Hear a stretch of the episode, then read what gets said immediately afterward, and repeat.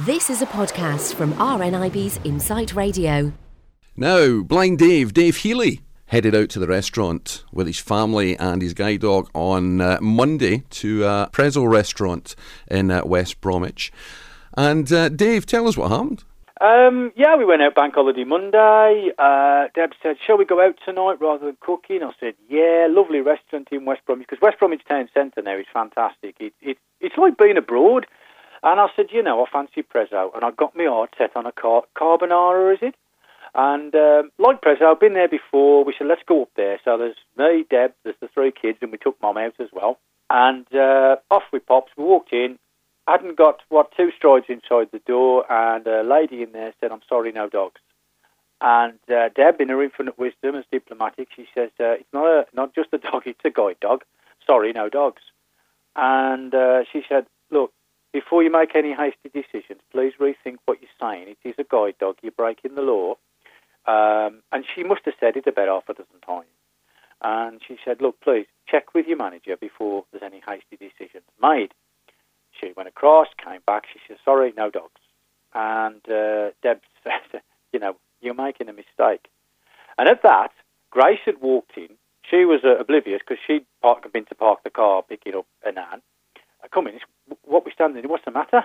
So we explained to her. She then popped up on her, her iPhone, as these kids do, with the technical details the uh, um, Disability Act of 2010.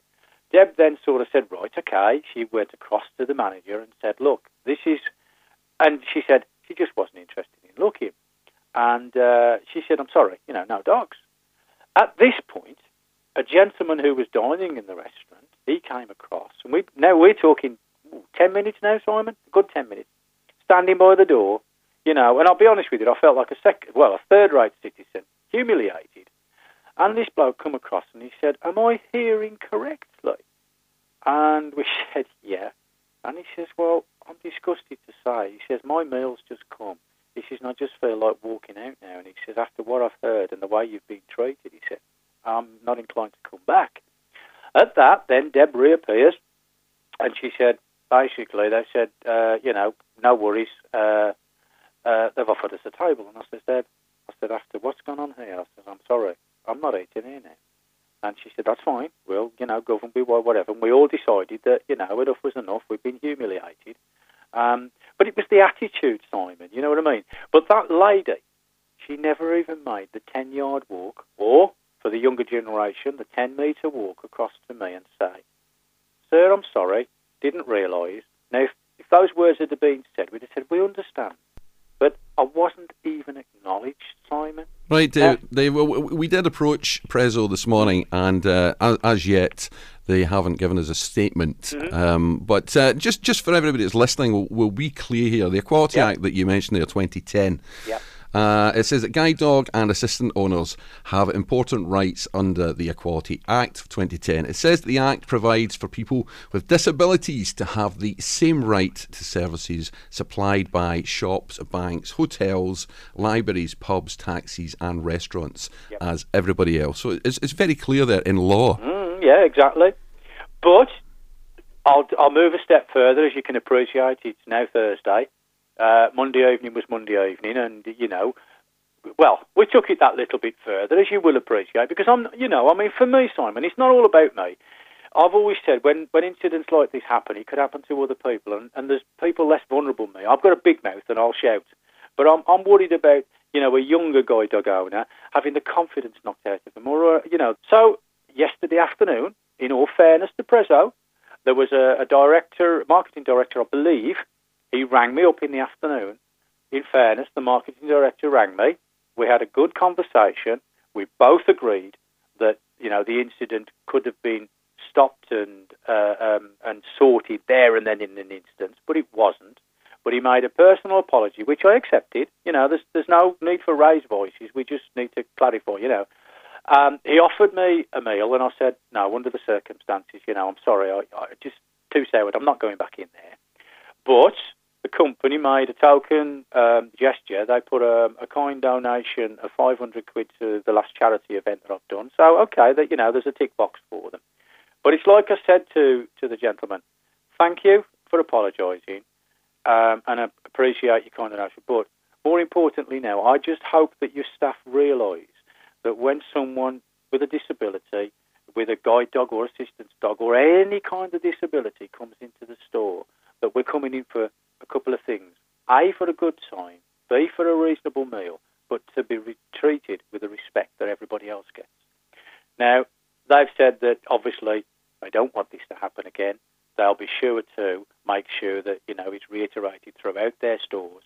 And if this is the case, Simon, then everybody else can go in there and they can enjoy a meal without that nonsense.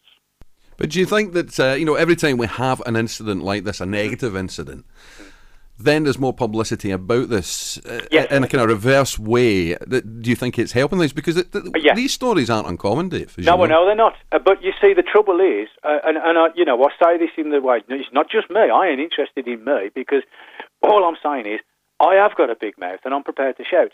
I don't, you know, I mean, I, I felt sort of humiliated Monday evening, but I did go out with that smirk on my face as if to say, I don't believe what you've just done.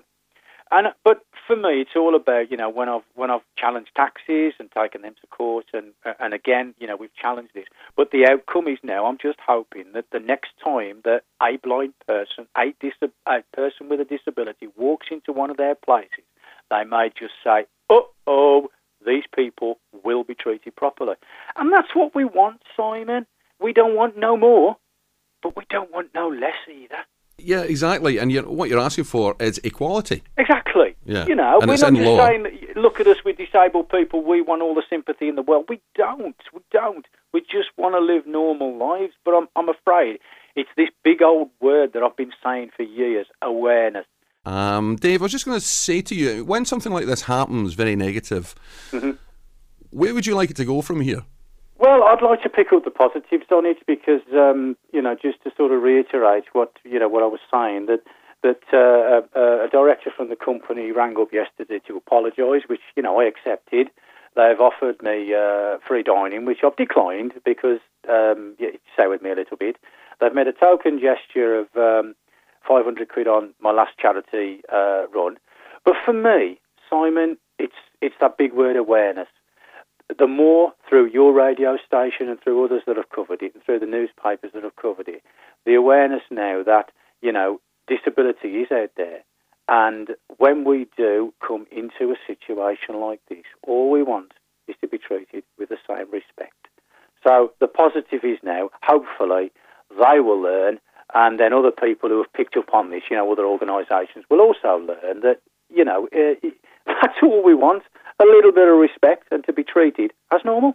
And again, we would like to hear your response to this and uh, your experiences. If you can empathise with Dave uh, and what's been uh, your experience, you can get in touch with us here at info insightradio.co.uk and through the usual social media, Facebook and uh, on Twitter at Insight Radio. But for the meantime, Dave, thanks for joining us. It's a pleasure, mate. Thanks for hearing it. Cheers, kid. Thanks for listening to this podcast from RNIB's Insight Radio.